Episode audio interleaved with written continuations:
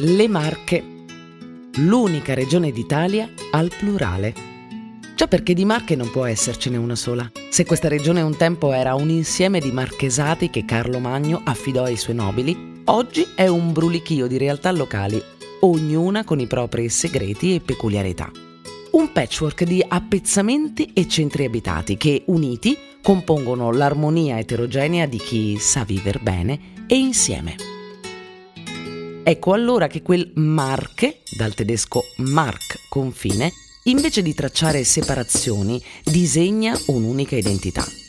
Non resta dunque che raccontarla. Sono Ilaria e questo è Marche Storie, il podcast che vuole catapultarti nella realtà di un luogo con la potenza di un borgo, quando è in festa.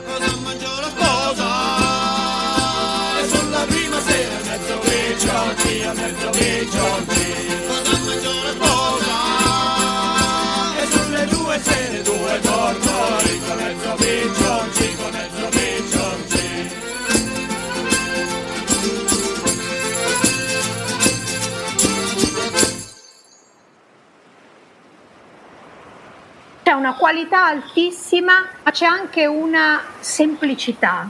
Non c'è bisogno di sovrastrutture e sicuramente a Sirolo questo si trova, si trova in maniera importante. Il mare a tutti, però a noi pescatori chi ha la passione è il cuore aperto. A noi ci parla, ci dice tutti i giorni qualcosa. Il mare parla, non sembra, ma parla. Loro sono Paola Giorgi e Marco Luna, detto Barabba. Attrice teatrale la prima, pescatore il secondo. Uno sta lì da quando era piccolo, l'altra vorrebbe trasferirvisi. Credo incarnino due prospettive, due modi di amare Sirolo. Paola ambisce ad abitare nella terra, Marco ne conosce le profondità del mare perché terra e mare sono le due parti che compongono il ritratto di questa cittadina. Dall'acqua puoi raccogliere con lo sguardo il profilo della costa e dalla cima di questa puoi abbracciare l'orizzonte ampio che il mare offre. Ognuna è necessaria per ammirare l'altra. Quando tu dalla piazzetta di Sirolo, c'è una, questa piazzetta bellissima che si affaccia sul mare, vedi questo azzurro, cioè rimani lì incantato. Io l'ho visto 500 milioni di volte, eppure non posso fare a meno di affacciarmi e stare lì minuti a contemplare. E anche quando il mare è mosso, vedi la bellezza del mare, ma non ti senti in pericolo perché comunque tu sei in alto, c'è la montagna in qualche maniera no? che ti protegge sono sensazioni che secondo me vanno provate e poi perché ripeto quando stai a Sirolo vedi la gente felice perché la bellezza rende felici quella felicità Paola l'ha trovata anche grazie al suo mestiere, nonché passione. A Sirolo, infatti, incontra il teatro attraverso persone come Valeria Moriconi, pezzo di storia del teatro italiano e marchigiano, e attraverso certi luoghi. Rimane folgorata da un palco molto particolare, quello alle cave letteralmente incastonato nella montagna. All'interno del teatro delle cave si forma un microclima con una temperatura bassissima quindi gli spettacoli chiaramente sono serali, raccoglieva pubblico chiaramente da una vasta parte della costa marchigiana, dall'entroterra e quant'altro, e noi vedevamo questi signori che salivano con questi sciallettini e ci facevano una pena assoluta perché sapevamo che da lì a mezz'ora sarebbero morte di freddo, invece noi arrivavamo già tutti equipaggiati con i maglioni, questa era una cosa insomma un po' caratteristica di quel teatro, sciocca ma caratteristica perché comunque dava l'idea del luogo in cui si era, no? comunque all'interno di questa cava di pietra che in qualche maniera eh, proteggeva dal, dal, calore o comunque in genere la pietra lo assorbe e poi lo restituisce, invece lì non lo so, lo fermava il calore, quando c'era spettacolo bisognava andare con il maglione in agosto, bellissimo. Lì ci sono stati più grandi artisti, io ci ho visto vabbè, Proietti, Albanese, poi lavorando all'interno dell'organizzazione, bello, bello, un sogno. Sebbene spesso vi soffi il vento, non c'è bisogno del maglione per ammirare dall'alto della piazzetta del paese tutti i pescherecci prendere il largo. Tra quelli vi è anche la barca di Barabba, che gode di un altro punto di vista. Tutti i giorni quando vengo a casa dalla pesca riesco a trovare sempre un punto diverso da, da 50 anni. Ogni mattina riesco a trovare un punto che non ho visto la mattina prima. E poi dal mare si vede Sirolo, si vede come una cartolina di giorno, di notte è pure meglio perché sembra un presepio. cioè vederlo da là, e non so come poterlo immaginare, però stai là con la barca a 2-3 miglia riesci a vedere questo pezzo del costa che va su in alto, che è tutto illuminato, la, il campanile del Sirolo che è molto importante perché è vecchio, non è un campanile diciamo adesso, e riesci a vedere questo pezzo del costa che è fenomenale. Noi quando veniamo a casa da là non guardiamo mai il mare, non guardiamo mai il pesce che abbiamo preso, oppure riusciamo solo a guardare in terra, cioè in terra nel senso con la parte, con la parte del de, de Sirolo che è bellissima perché sembra veramente una cartolina. Bella la figlia de lo marinaro. E sulle cartoline di Sirolo spiccano due scogli distintivi, le due sorelle, a cui sono legate figure mitiche come la sirena che ammaliava i marinai incauti. Ma perché chiamarle due sorelle?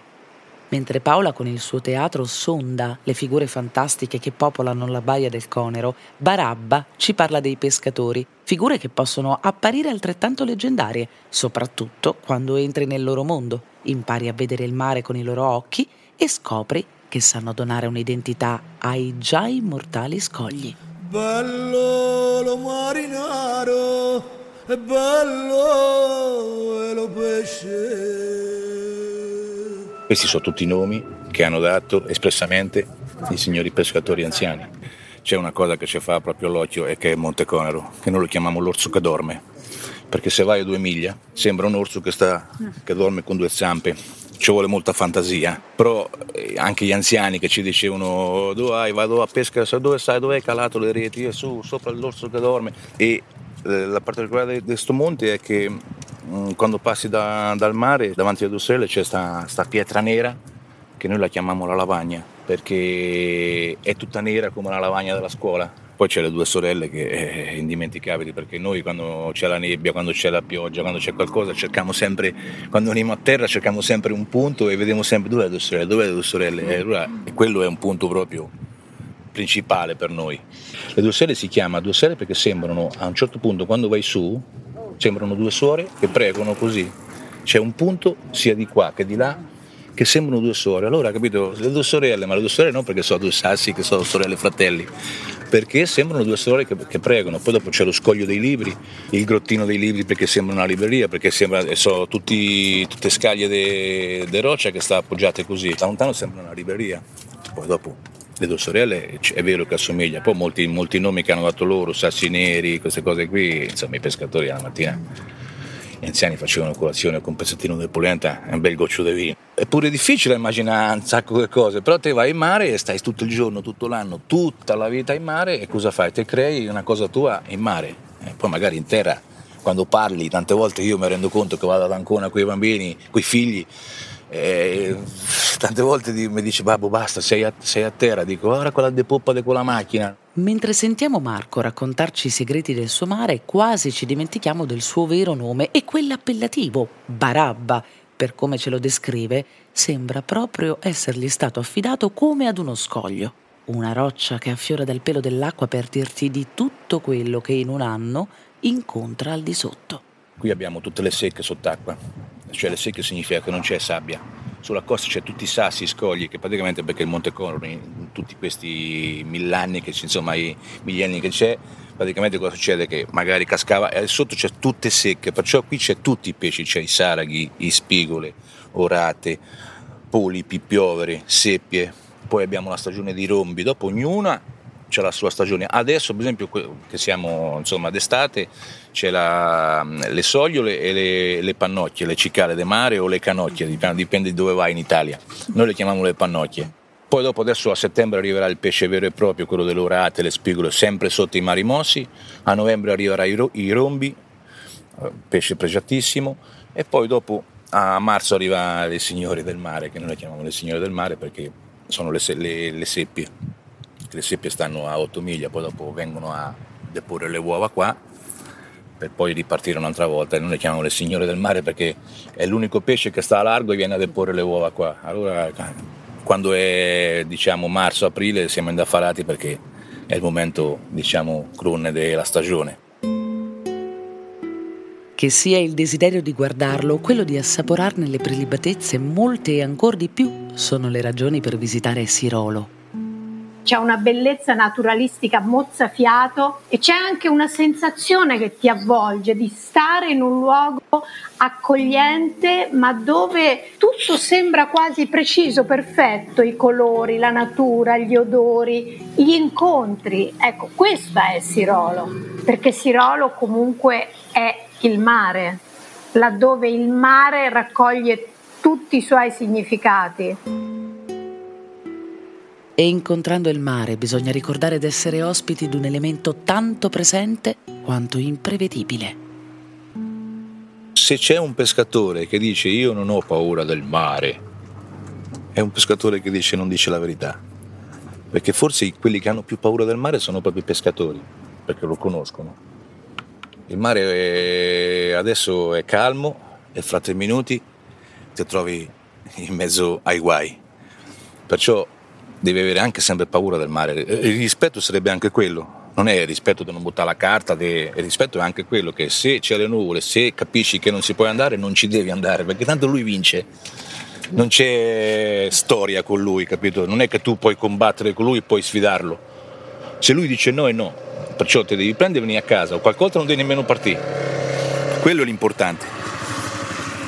Se è proprio la vicinanza col mare che fa la differenza per chi gli vive accanto, Provate ad andare a Sirolo e a vedere cosa ci trovate voi. Che siate abitanti su due piedi o con due ali non importa.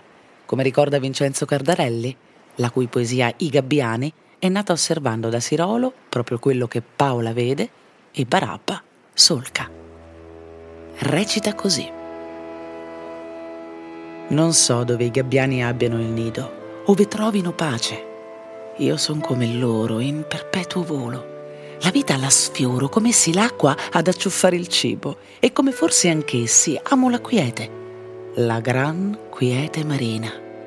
Ma il mio destino è vivere, palenando, in burrasca.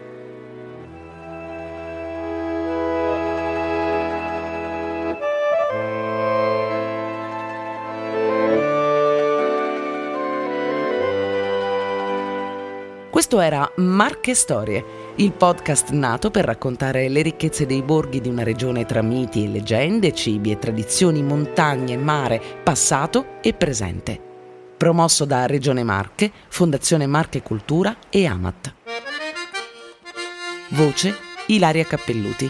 Testi Ilaria Cappelluti, Francesco Marchi, Arianna Perrone. Sound design Alessio Abeli. Produzione Voice.fm. Ringraziamo per le musiche il gruppo di ricerca e canto popolare La Macina, che da anni tramanda canti e tradizioni della cultura orale marchigiana.